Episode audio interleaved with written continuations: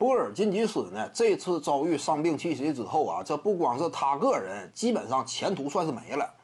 因为你考虑到他的吨位、他的高度、他的打法特点呢，呃，怎么讲啊，挺灵活的。其实之前一直他以灵活著称，相比于他的身高而言，但是双膝都一旦报废的话，因为现在基本这个伤势太不乐观了，左膝十字韧带撕裂，现在右膝呢半月板撕裂，那这俩一块儿都受伤的话，你没有一个好的，你今后你怎么支撑你成为这种顶级的 NBA 赛场战力啊？这就往往很难做到了，因为伤病是一名球员呢真正达到高度最大的拦路虎。恰恰他双膝现在都遭遇了这种局面，所以未来基本上算是没了。波尔津吉斯呀，而随着他膝盖伤势呢，独行侠也算完了，因为波尔津吉斯他的合同到哪年？二零二四年，刚刚签一份顶薪大合同嘛。波尔津吉斯二零二四年才能解套啊！考虑到他战斗力根本无法匹配他的薪资规模了，这就使得呢，独行侠呀扛着一个巨额薪金累赘，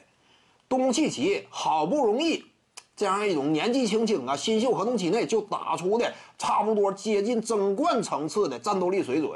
还有两年的新秀合同，这非常超值嘛！但是这两年时间恐怕无法有效利用了，你怎么有效利用呢？你这自由市场之上再引进其他人，再引进也是双核，而且角色班底无法进行补强了，没有太多空间了吗？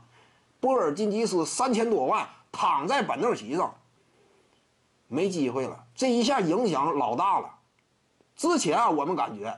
啊，这个下赛季啊，真是独行侠呀，踌躇满志，大展雄图一番呐，因为这支球队。呃，现在来看，战斗力已经这么强，更何况东契奇呀，合同有优势，还有余力在自由市场之上进一步补强，未来前途无限，甚至下赛季仍然能够与这个顶级强队相竞争。但是现在一看，废了。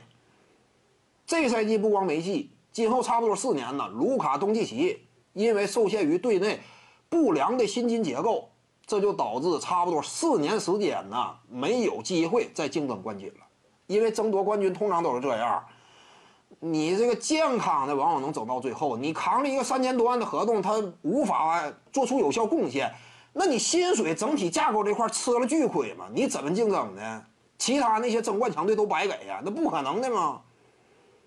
所以这样一来呢，东契奇未来四年团队成绩这块恐怕呀不太值得多期待了。那这个呢，无形当中也给了其他的一些超新星机会，比如说典型的谁，杰森塔图姆，绿衫军呢阵容牌面挺硬，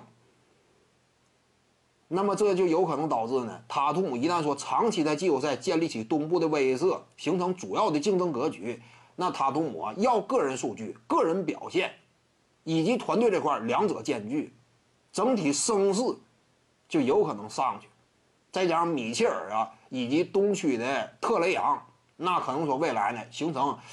呃这样一种竞争的主要格局了。就是塔图这个东契奇呢，个人能力挺强，但是团队真说不行的话，那你整体的层次想再进一步也困难。徐静宇的八堂表达课在喜马拉雅平台已经同步上线了，在专辑页面下您就可以找到它了。